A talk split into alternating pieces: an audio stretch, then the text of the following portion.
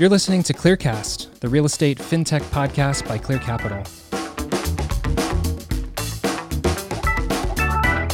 Each month, your co hosts Jeff Allen and Keenan Chen will bring you compelling stories and revolutionary ideas from the people, companies, and institutions at the intersection of real estate, finance, and technology.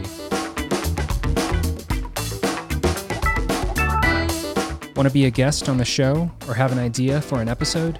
Email marketing at clearcapital.com and let us know.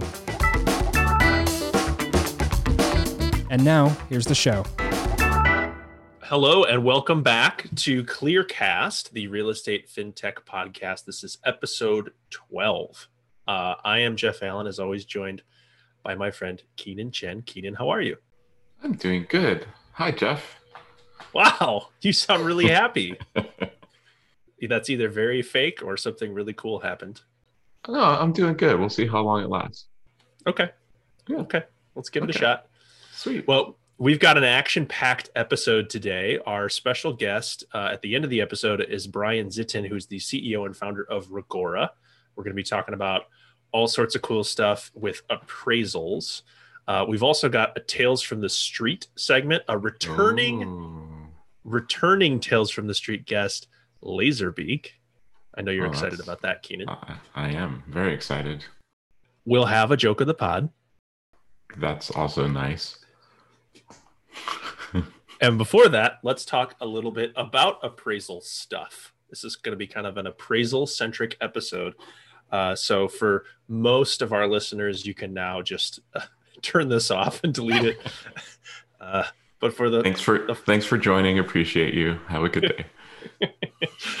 but for those of you like us who um, live and breathe uh, valuation and collateral, this will be a fun episode. Um, so, uh, we're going to start by talking a little bit about uh, a topic we touched on briefly in the last episode, which is uh, the FHFA appraisal modernization RFI. Um, and this is a really important and cool inflection point um, in our industry in that the FHFA is looking for public opinion and feedback on potential changes to the appraisal process and appraisal policies. Um, and so, a lot of really good discussion.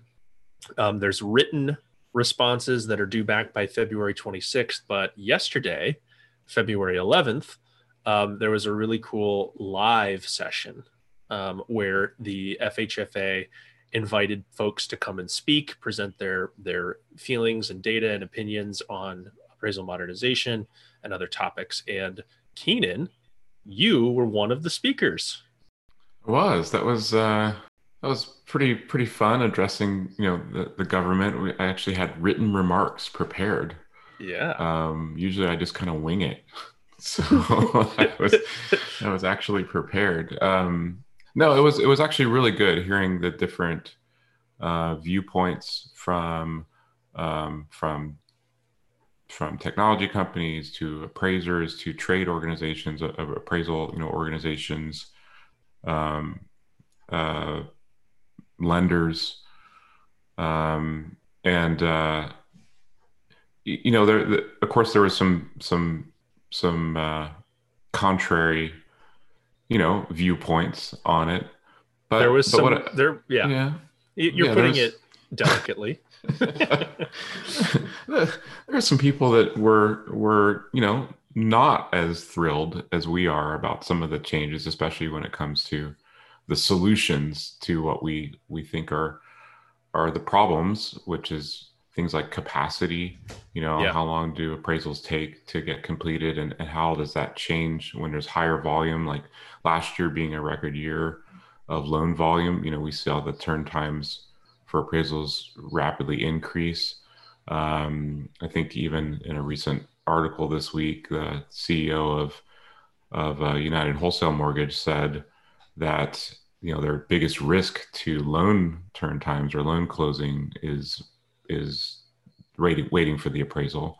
So Yep. we know it's a we know it's an issue out there, um, and and there seemed to be a lot of at least agreement or or no one was really refuting the fact that there's an issue with supply and demand how many appraisers that, that are actually available versus versus loan demand but um, but how that should be solved is where a lot of the fireworks, you know, Mhm. um, started happening.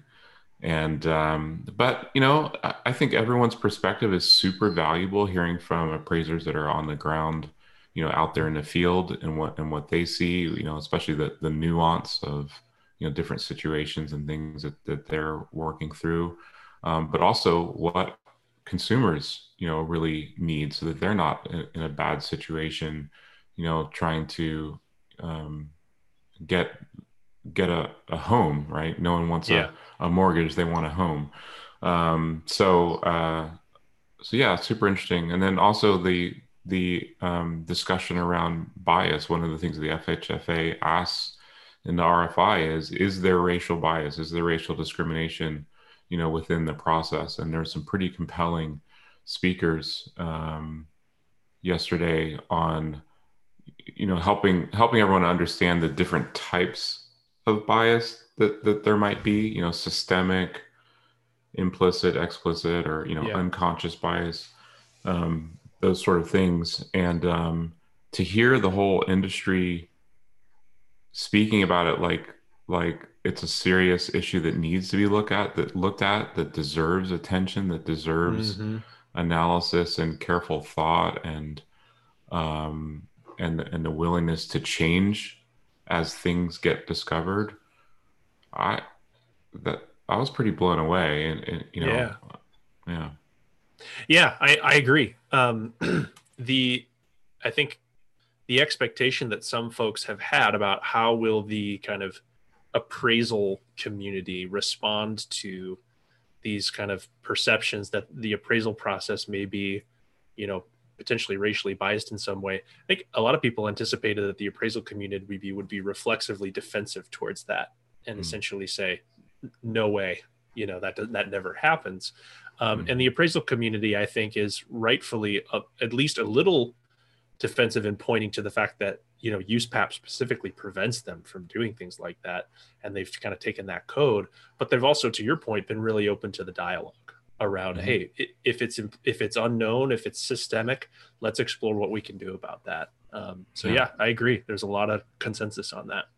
yeah yeah it, it makes it, it it makes one feel hopeful you know uh, not just for the appraisal profession but the the fact that you know on, on a wide scale i think most people are willing to say hey if there's a problem here I, i'm willing to change. I'm willing to think about it. I'm willing to to um, see how i can make sure that those around me are treated fairly and, and equally. Like that's a good thing for the you know for the human race i guess Yeah, absolutely.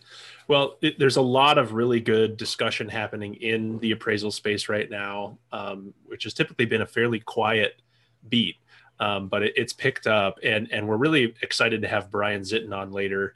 Uh, because he was one of the speakers as well um, it, during the RFI listening session, and, and I would say that Brian and Clear, and us at Clear Capital, we're all pretty well aligned on what the future looks like, um, and the value we can bring, um, you know, to the bias conversation and to the modernization conversation. Uh, before we get into that, though, Hmm. there is a joke of the pod that I could tell if you'd let me. I, i'm not going to stop you Thank you. Once again, this is an original joke. So there's this guy, and he is the VP of like let's say mortgage operations at at some big bank, right? You know what I mean? Like mortgagee stuff. like Sure. he moved like he's not like a loan officer, but he's like help his departments like move the funds around and process the payments. You know, stuff that lenders like have to do, whatever that is. yeah You money so guy far? yeah money guy, operations Z, accounting T stuff.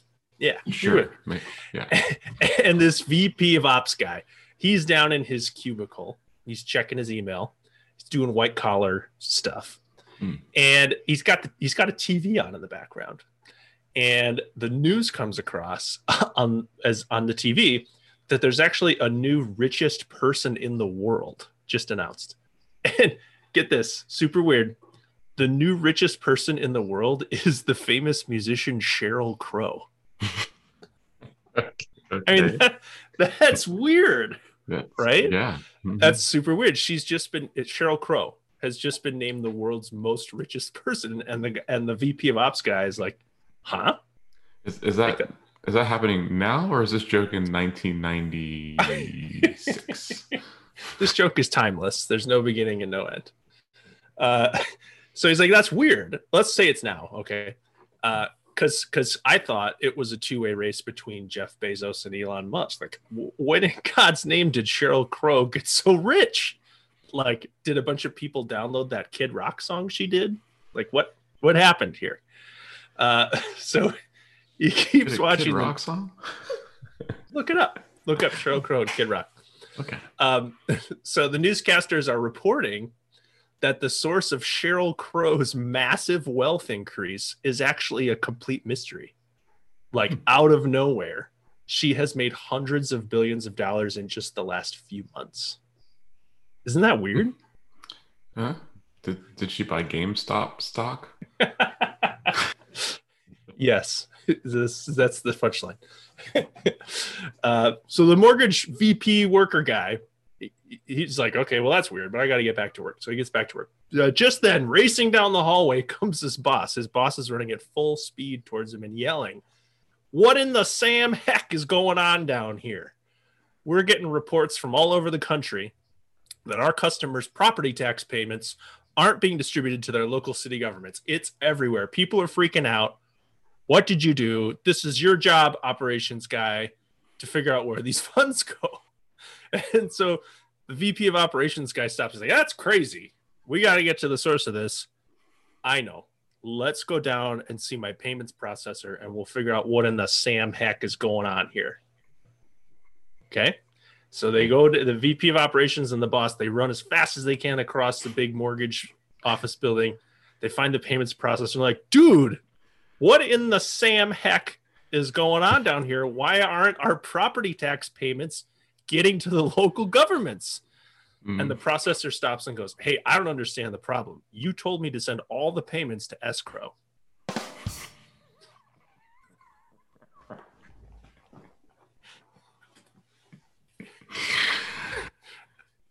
Yes. get it? I I do. I, I do. I do get it. at, See- at, g, at gmail.com. Yeah. That's the mortgage processor guy was like, Oh, you wanted me to send these to Sheryl Crow. and so he's just been like Venmoing her. And like all the property tax payments of the whole bank have been sent to Sheryl Crow. And so she's now she's the richest person in the world. gosh. Fun fact. That's crazy. That is that is crazy. Fun fact. Yeah. The song "Every Day Is a Winding Road." Yes. Good song, right? Yeah. Uh, I have played the guitar that was recorded on that song Oh, because I was hanging out with the producer of that album what? and and had the guitar that they recorded most of that album with there. I got to play it. Whoa, man, Keenan, you're way out, cooler sh- than me. Shout out to Jeff Trott. Yeah, Yeah, Jeff Trott. Thanks for hooking my guy Keenan up with the Everyday is a Winding Road guitar. There you go. That's super cool. Um, also, little known fact: she does have a song with Sheryl Crow. It's called "Picture," and it was Hmm. released in 2001 on the Kid Rock LP "Cocky." oh, I have no idea. I want to hear it.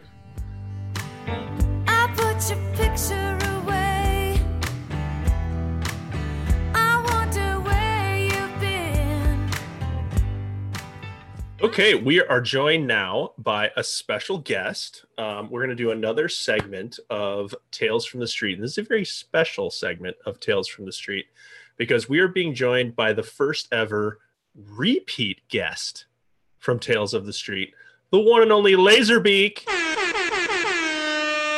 Oh yeah, it is an absolute honor to be on my all-time favorite podcast. Complete honesty.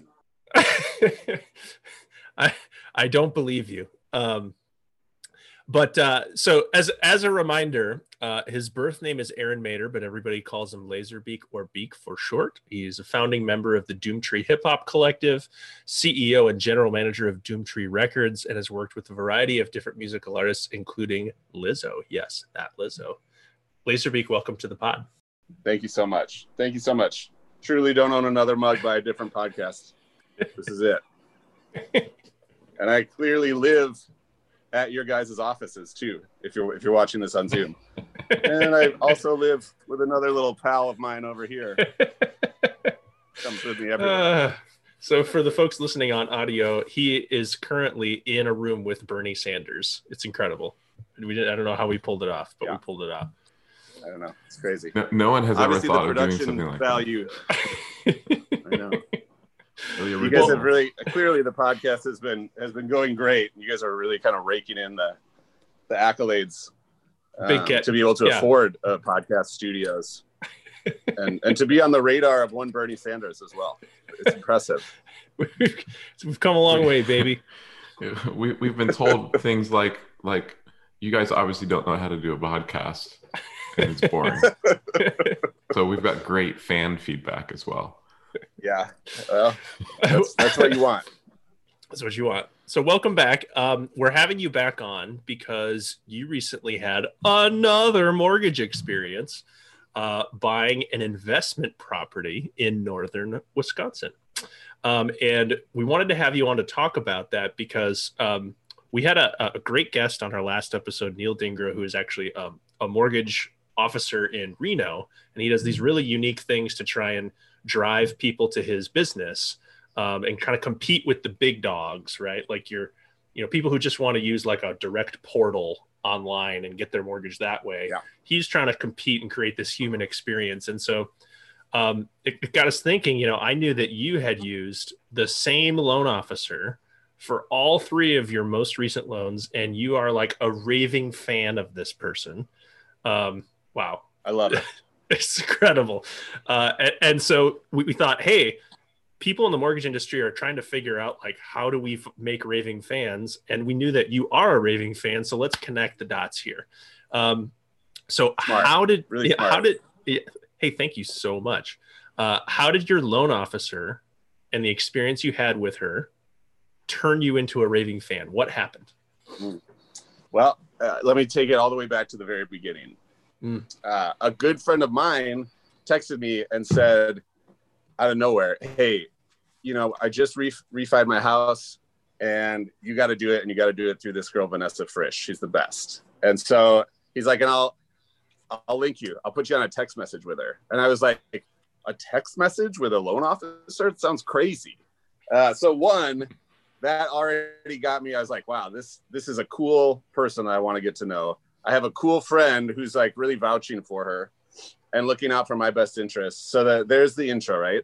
Uh, and then she just like responds right away via text, like a cool person would just like like it was no problem. Like she texts all the time, and that also threw me off a little bit. Um, we hopped on a call, and she was I was kind of just like struck by her um she was able to lay things out in in very good like simplified normal person terminology and was also just chill and cool and i know that's really hard to quantify but like not something i generally uh, would associate with like a loan officer or a, a refi person or someone who works for a bank or whatever um, and i don't know just felt a rapport and then as we got into it everything was made extremely easy for me which i'm a big fan of so you know, it was like, hey, we have a portal. This is Vanessa Frisch at guaranteed rate, folks. Okay.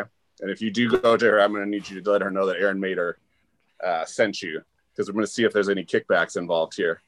I did see a guaranteed rate commercial during the Super Bowl, so I have a feeling they might be a little bit flush with cash right now.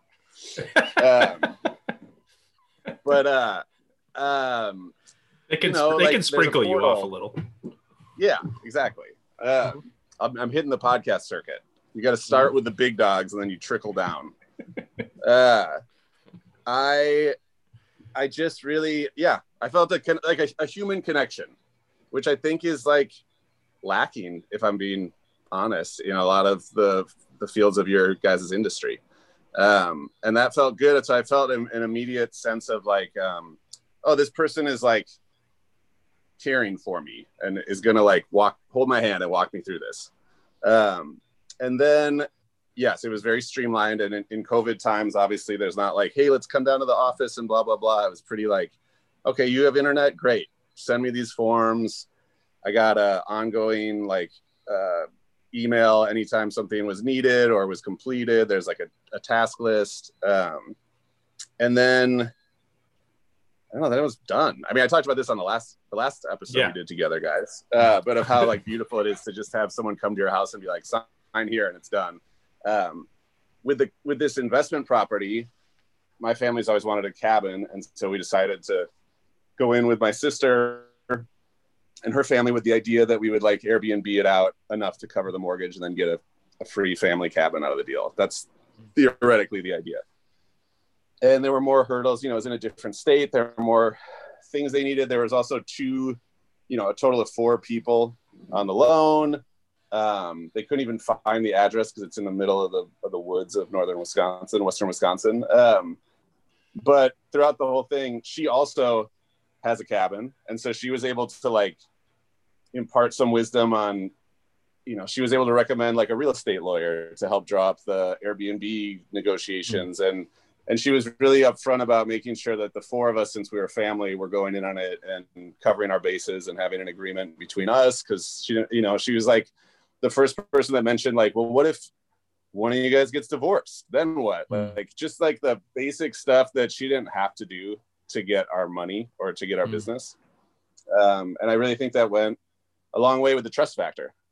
And I literally want to like drink a beer with her. She came.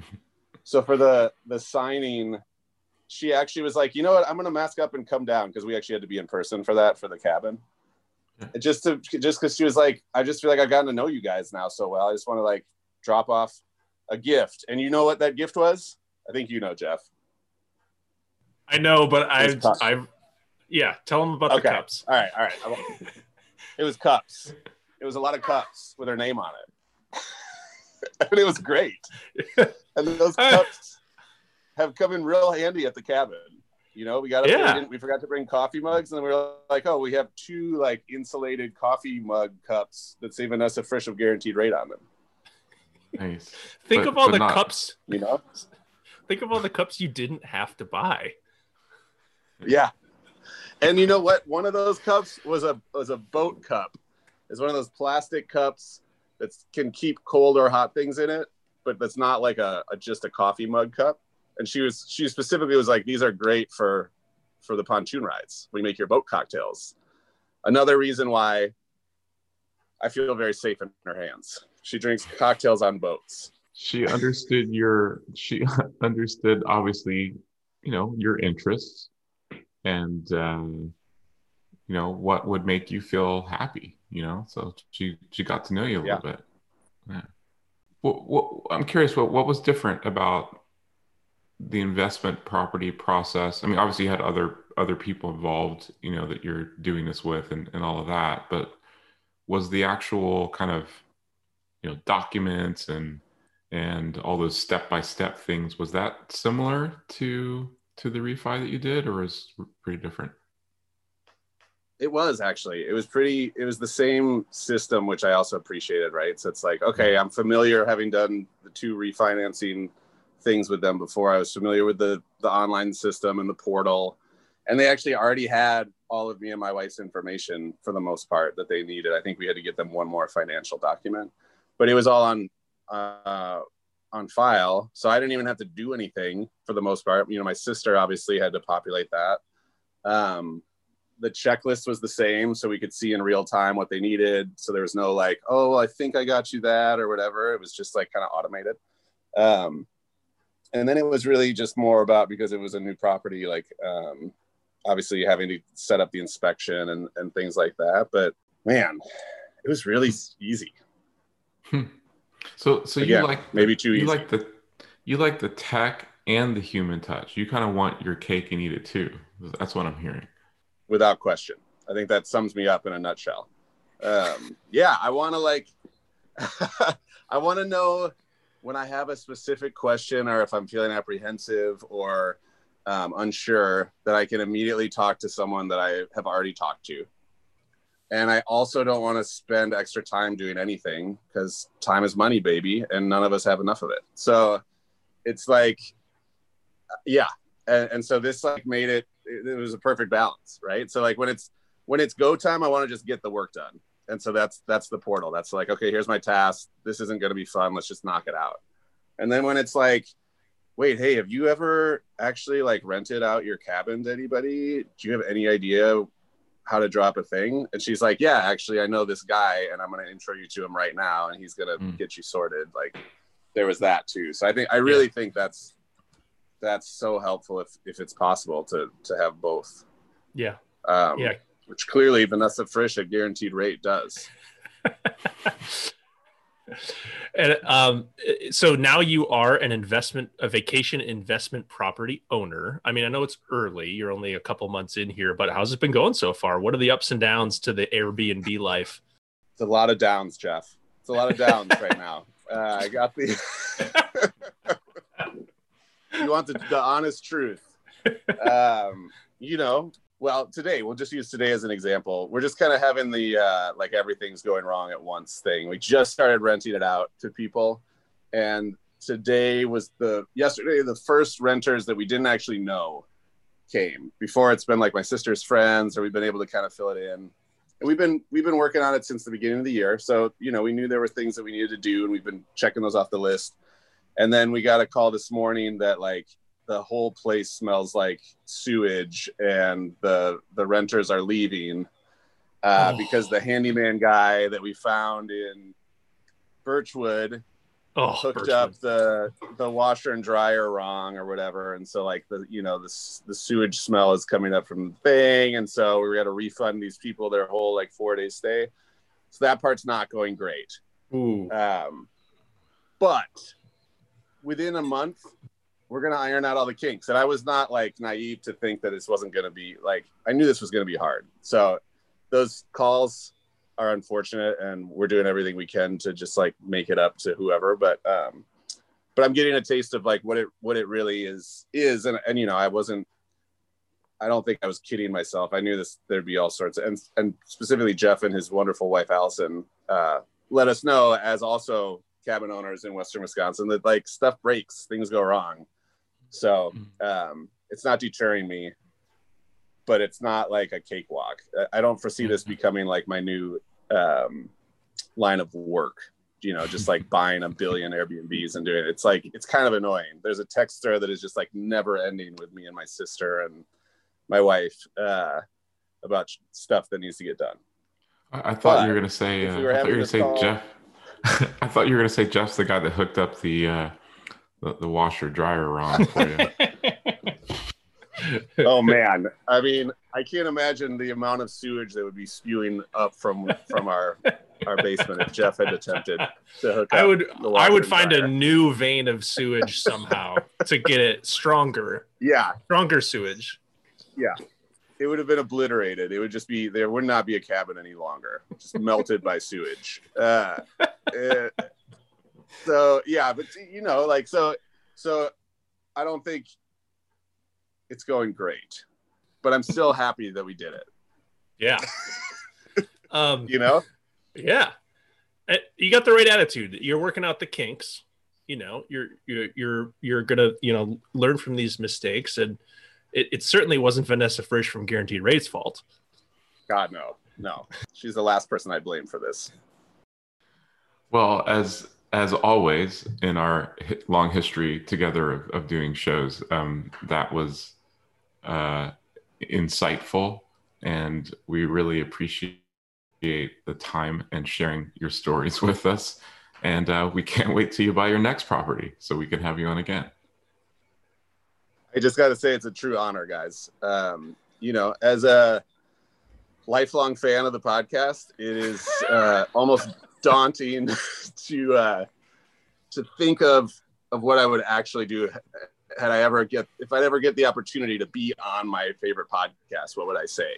Um, you know, how would I handle it? How would I keep my cool? And to now have been on twice and survived, uh, to live the tale, and also to know that there's a potential for a, a third invite is is um, eternally gratifying for me. And so you've really done you've done a lot of good here. Well, keep, keep keep keep buying those houses. keep buying those houses and find a different Yep. sewer hookup guy next time. Yeah, yeah, I'll do that. Words- I'll, I'll words keep you to guys live by.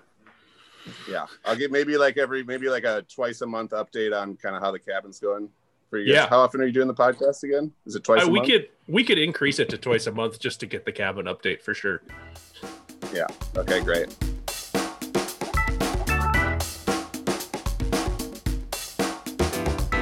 Okay, we are joined now by Brian Zitin. Did I pronounce that right? Yep. Perfect. All right, nailed it. Um, and Brian is uh, the found, one of the founders of Reggora, um, which is a real estate appraisal platform. Uh, and a really interesting story. During his senior year at Boston University, uh, Brian, along with his friend Will Denslow, skipped class uh, to work on a brokerage firm that used algorithms algorithms to source deals selling $5 million in real estate total. Hyped by that success and having identified inefficiencies in the home buying process, they founded Reggora to automate the real estate appraisal process. Welcome, Brian. Thanks for having me, guys. I'm excited. So Whoa. let's dig into this uh, origin story. Um, what was the flashbulb moment for you that made you realize you wanted to get into real estate appraisal technology? That's not like a common thing for a senior in college to get excited about. Yeah, so we were doing the brokerage thing that, as you mentioned, and um, it, yeah, we, we sold a bunch of properties, but like uh, the brokerage um, business model is super tough, as I'm sure you guys know. Um, and the way that we were doing it with these algorithms was basically we had the contact info of like every single property owner in Massachusetts. So we targeted two to 10 unit multifamily property owners because we wanted to sell kind of like, um, you know, investment deals to investors versus consumers sort of thing. And so we were just sending out thousands of emails to everyone in Massachusetts who owned a two to 10 unit building. Hey, do you want to sell your property? Hey, you want to sell your property? Eventually you run out of people to email. So it wasn't the most scalable business model. It wasn't like we were like fostering deep relationships or like building this expertise. You know, we were literally like 22 year olds, no facial hair, looked like absolutely noobs. You know what I mean? Like the, the, the only reason that we were selling these buildings is because like we happened to find the guy that was moving to Florida or or that sort of thing. Mm. And so it just wasn't like scalable, and we didn't want to like just start up a regular brokerage. Um, and so we were looking for different problems. And then as I, you know, as we were selling one of these buildings, in walks an appraiser, who, you know, you know, using the clipboard sort of thing, really manual. They were asking me for comps, um, even though I was, you know, repre- representing the sellers the thing. Um, so we're like, okay, let's dig into that. And then I'm sure, as you two know, appraisers love to talk about their problems, and so it was really easy to kind of learn about all the challenges that were going on for them. And so, uh, really, I started just driving out to like appraisers' homes and and shadowing them, watching them use a mode, ACI, things like that to create the forms. Um, so when we first started, we actually started with form software. Uh, we were like, oh, we'll uh, you know build a better form software because you know they had to go from MLS data and assessor data manually type it back in. We wanted to build something that you know had all that kind of in, a, in the cloud and autofill. Um, and then you know as we were doing that, we you know it's hard to get an appraiser who's been doing the same thing for 20, 30 years to change, right? Mm. Um, Mhm. And so, and and also when, when we zoomed back and started learning more about appraisal, we kind of learned about the larger problem of you know turn times and the logistics and all that, not just the creation of the report. So it wasn't like a eureka thing. We just kind of stumbled into it, uh, kept learning more and more about it, and then you know zoom forward three years. Um, I know a decent amount of pra- about appraisals at this point. So, um, so yeah, we just kind of you know right time, right place sort of thing. Wow. So so in that first year, um, give us kind of a, a, sense of like something that where you're like that can't be true. Like that just can't be. You know what's the norm here, and and there's, there's got to be a better way than than that. There, there's a lot of those, to be honest. I mean, the whole, you know, even the just reconciliation process of what an appraiser has to do in terms of data and things. Right? You know, this this assessor database includes the base in square footage. That one doesn't. So now they got to call the broker. And like just the sheer kind of fragmentation and you know legacy technology throughout the entire process was was mind-boggling. And we actually ended up shadowing um, an AMC who used one of the you know legacy systems out there today. And you know these guys were processing thousands of orders through it. Like wow I cannot believe that this is you know how it how it works and how it looks and sort of thing. Um, so I think you know that was that's one of our advantages of kind of like not being directly from the industry and having a super you know is kind of realizing where the areas of improvement can be and um, you know just visualizing it in a little bit of a different way. So there's, there's a bunch of those things, not just an appraisal, all, all over mortgage. You know what I mean? Yeah. How, how did you? Oh, I'm just curious, like how you went from that though, from thinking about the appraiser to then turning your attention to to lenders and and Yeah. you know, well, where did that pivot happen? Well, well, we started. We were talking to them about all their problems, right? It- so it wasn't just about creating the form. It was okay. What else? are Your problems? Oh, we don't like you know working with these people because it's difficult to interact with them through this way. Or I hate how the lender is constantly broadcasting orders in this particular way.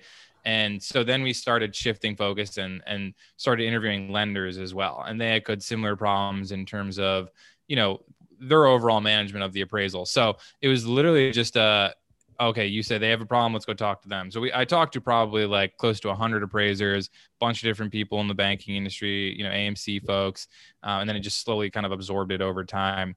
Um, so it was yeah, like there's not you know when I give the you know VC pitch, it's like one sexy master plan, right? But it, it you know it was it was a, an aggregation of you know new insights over time, and it kind of started to form a picture. So, how many years have you guys been at it at this point now? So we graduated in May of 2017. So it's been we started, you know, we were doing the brokerage since September of 2016, and then we really started doing appraisal kind of summer after we graduated. So it's been, um, yeah, like three and a half years, a little over three years. Awesome, awesome. So still pretty, you know, fresh by appraisal industry standards, and I I mean that in a good way. Um, you guys are still like you know on the upward growth trajectory, and um, on that subject, you guys recently secured some additional funding uh, for your company's growth. Congratulations, that's Appreciate it. Um, so uh, that obviously opens up some big doors for you. Tell us more about what the the next few years holds for you. What do you have planned? Yeah. So yeah, to your point, we just raised thirty million dollars. We raised about forty-five million dollars total. Um, and you know, in mortgage tech, it just requires lots of investment, right? It's like big enterprise technology. There's tons of complex workflows, different integrations all over the place, right? So it just takes a little while to build that stuff out. And we, you know, over the last two years, we've really kind of honed in on what we think is like a, a really solid technology platform. That's you know introducing new things in the industry. Now with this 30 million dollars now we're going to get to start doing a lot of the cool stuff. You know we mm-hmm. we made appraisal 1.0 better. Now it's time to bring it to appraisal 2.0 so some of the things that you know keenan and i were talking about in the rfi hearing the other day in terms of some of these newer technologies you know the north star for us is to really reduce turn time. So we say we want to bring two day appraisals to the industry. And so you know anything that we're you know to get us to that point is, is what we want to focus on. I think, um, well, I mean, yeah, let's talk about that. Yesterday, you know, it seems like the the the FHFA RFI, you know, has really come out of that problem, turn times, and I think you mentioned yesterday that that turn times have been uh, growing. They've been getting longer during during 2020, and um, and so they're going the wrong direction right now, right? So so what is it that gets us to a two day turn time? How you know, do you think it's just capacity, or, or are there other major, you know, roadblocks um, to get there? I think um, the capacity question is is an interesting one in that it's hard to say, right? Um, because think about like an Uber style marketplace where you're matching, you know, demand with supply at a particular place at a particular time. It's very similar in appraisal, right? Where you have this property that you need to get a third party person to and coordinate on. And um, you know, we have a very fragmented industry.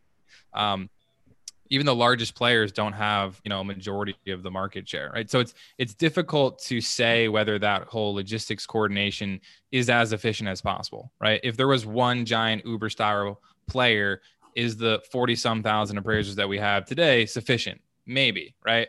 It's going to be a long time till any of that happens, though. And so until we get to that point, there's clearly a capacity problem. Like, what other area of technology do you know that has gotten worse in the last 10 years you know what i mean so um, from a from an output standpoint and so what what we think the answer to that is and what was alluded to by not just us you guys and others on the on the call is like how do we increase that supply of the people who can actually go fulfill these transactions or some part of the transactions. And I stole your metaphor, Jeff, that I think I actually heard on this podcast of the whole surgeon, you know, thing.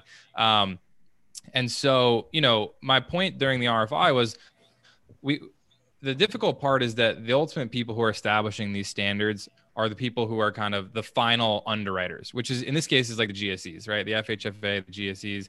And so until they say this is what inspection or qu- the quality of data or this is the result we're looking for it's hard to determine what that can be right? So we need them to kind of tell us okay this is what we're looking for.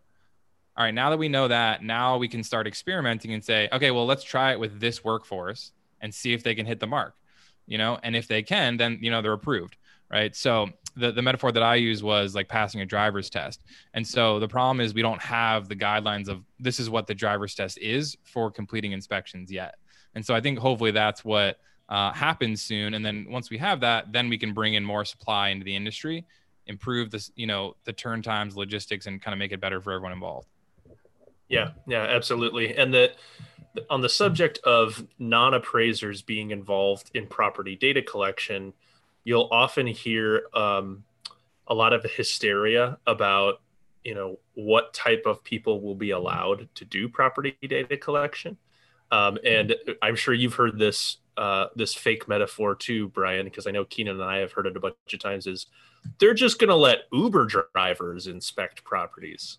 I've heard that like 50 times i swear. Um, and i think you know to to to your point um, it is highly unlikely that random Uber drivers will soon be inspecting properties.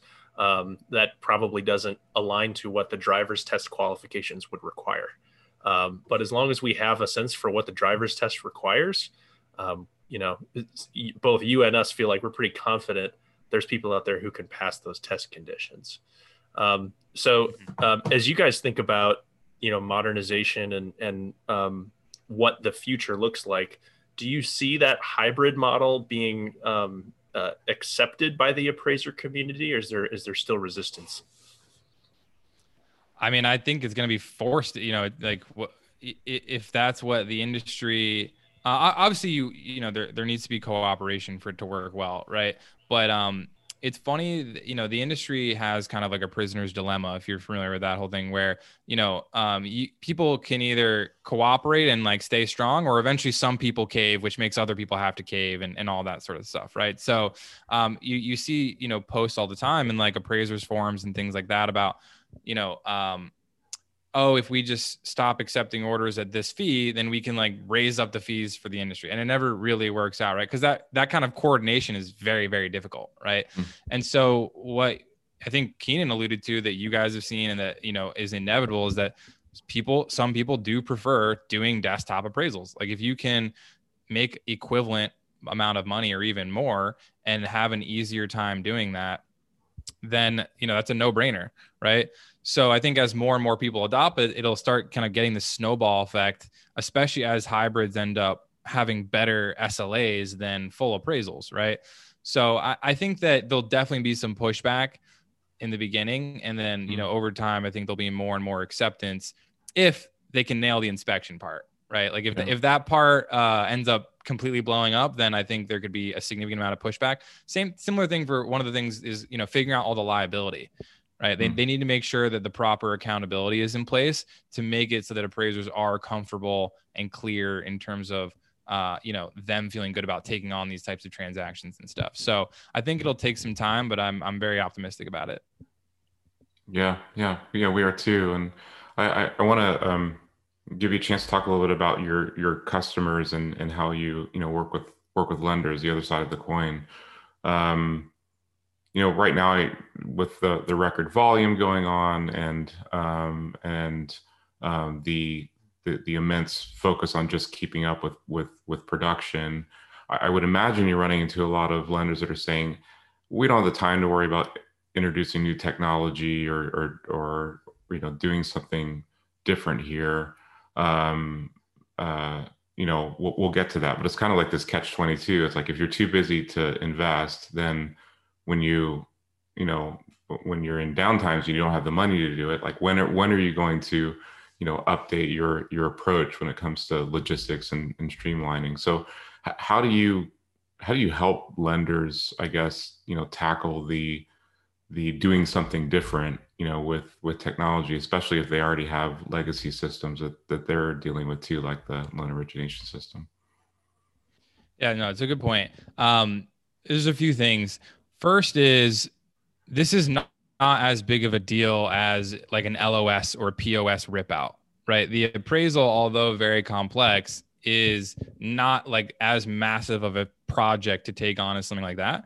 And we actually implement most of our customers in like sub 100 days. Um, and, and mainly that's because we have fostered great partnerships with the key loan origination systems out there. And so it's relatively straightforward to do that rip and replace with some of these legacy technologies. And so for sure, probably in like April when you know things were like the most unprecedented time, tons of uncertainty, ridiculous amount of volume, we for sure got people saying, "Don't talk to me right now. I don't care what if you could turn water to wine, just get it like you know go away from me." Um, but we saw that also I think people were a little shell shocked in terms of realizing how weak their processes were, right? When you get stress tests like that, um, it unveils a lot of holes in processes, right? So people came out of that realizing, oh my God, we are we need to make our appraisal process better um, because it was significantly delaying pipeline and things like that. So the second half of 2020, we had I mean, we, we signed the most deals we've ever signed. And um, Kevin Peranio, who is chief lending officer, one of our customers, PRMG, he made a great point on one of the, his LinkedIn videos that he put out, which is the the cycle has been interesting because most lenders are, you know, they gear up for the big summer, spring, and then they taper down in terms of capacity, and then they, then they have to ramp back up. What happened this year is that lenders are ramped up already, and even through the the fall and the winter, right? So we're going into that heavy period, and they're already ready to go ramped up with Yeah. with staff. So the they're actually, you know, right now is a key time to be doing technology initiatives. Then people are actually kind of available to do that because they're they've they've been weathering the storm. So um, so I think that yeah, it's just on you as a vendor to make it easy enough to implement, and um, and then you know otherwise it's just an excuse from the lender standpoint. that's great So, um, yeah, to to close us out, you know, we ask a lot of our guests this question: um, What do you see as the biggest trends coming in the future here? Put on your prognostication hat. Um, what does the next uh, one to two years in appraisal look like? I think um, it basically real a lot of it hinges on kind of the results from this RFI, right? If they um, end up coming back towards the latter half of this year with um, clear guidelines, I think it's gonna we're gonna see an explode. We Keenan and I were just joking before this. The new hot thing right now is like e-closing, right? Like everyone jumped on that during COVID, remote online notarization, all that. If the RFI comes back positive and we get some clear guidance on that, I think there's going to be a similar boom in appraisal like that, where everyone is just, you know, like it's do or die, you know, like if you don't, then you're going to get fall behind sort of thing. So if that comes back, then I think there's going to be a serious uh, rush for hybrid appraisals, alternative products, inspections, all that sort of stuff. Um, if it doesn't, I think it's you know sta going to be very similar in terms of how do you continue to make appraisal 1.0 better. You know, review underwriting improvements, uh, logistics improvements, things like that. So um, that's that's the that's the unfortunate part about us is that we are beholden to you know our our industry gatekeepers a little bit. And so we can continue to innovate within our box but until they expand that you, i mean you guys have done a great job in terms of helping to push that boundary right? But i'm sure you guys have had to kind of um, spend more time exploring it and doing that. Like you guys kind of had to eat the time you know what i mean? Um, and, and i'm sure you'll be well prepared for when Mhm. things go but that's kind of the, the problem with them not giving clear guidance. So you know hats off to you guys appreciate you you know helping lead the way on some of that stuff and same thing for us right like it's a anytime you're a big company dedicating product roadmap to pushing the bounds of innovation, there's a risk that it might not work. You know, Yeah. so um, Yeah. so yeah, I mean, you know, it's exciting time, and I think I think our investments will pay off soon. Yeah. I, w- we hope you're right. but you, you know, to your point, um, skating to where the puck is going rather than where the puck is to overuse uh, or to use an overused business uh, phrase, you know, is key. And there is risk to that though. Um, and and knowing that you might skate towards where you think the puck is going, and then the puck doesn't go there, and you fall flat out of your face. That's part of the deal. Mhm. Um, so uh, good to have another kindred spirit on the rink. Ooh, did you hear that? That's, that's not bad. There you go. That's not bad. I wrapped that up pretty good. The- Really, Brian, you just you just gave Jeff like like enough positive reinforcement to keep going and, and feel okay. You know, so it- Keep it's doing really good metaphors. Yeah. Well, Nice. Brian, it was awesome to have you on the podcast, and uh, we wish you the best of luck with everything Reggora's got going on. Yeah, appreciate it, guys. You as well. Have a good one. yeah. Thanks so much.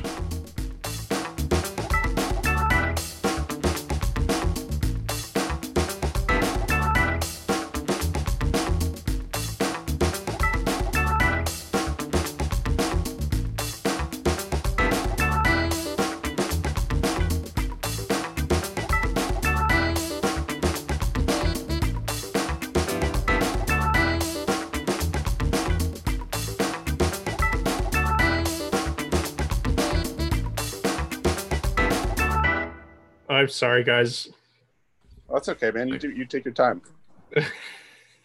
That's yeah, yeah. We're just you're just the host. I, I, I have to. My car. They're not going to give me my car back until I pay for this. What happened to your car? Did it freeze? No, just getting uh getting it detailed before we drive to the cabin today. And Oh, really, nice. we're we're holding this whole thing up so you can make your car look pretty. I mean, I mean, that's something I would do, and I'm not even doing that. you know what, Keenan? Co-hosts, um, we're gonna need to bring pull it together, guys. Okay. All right. Wait, hang on, hang on. I, I I need to get a massage. I'll I'll be right back. I got.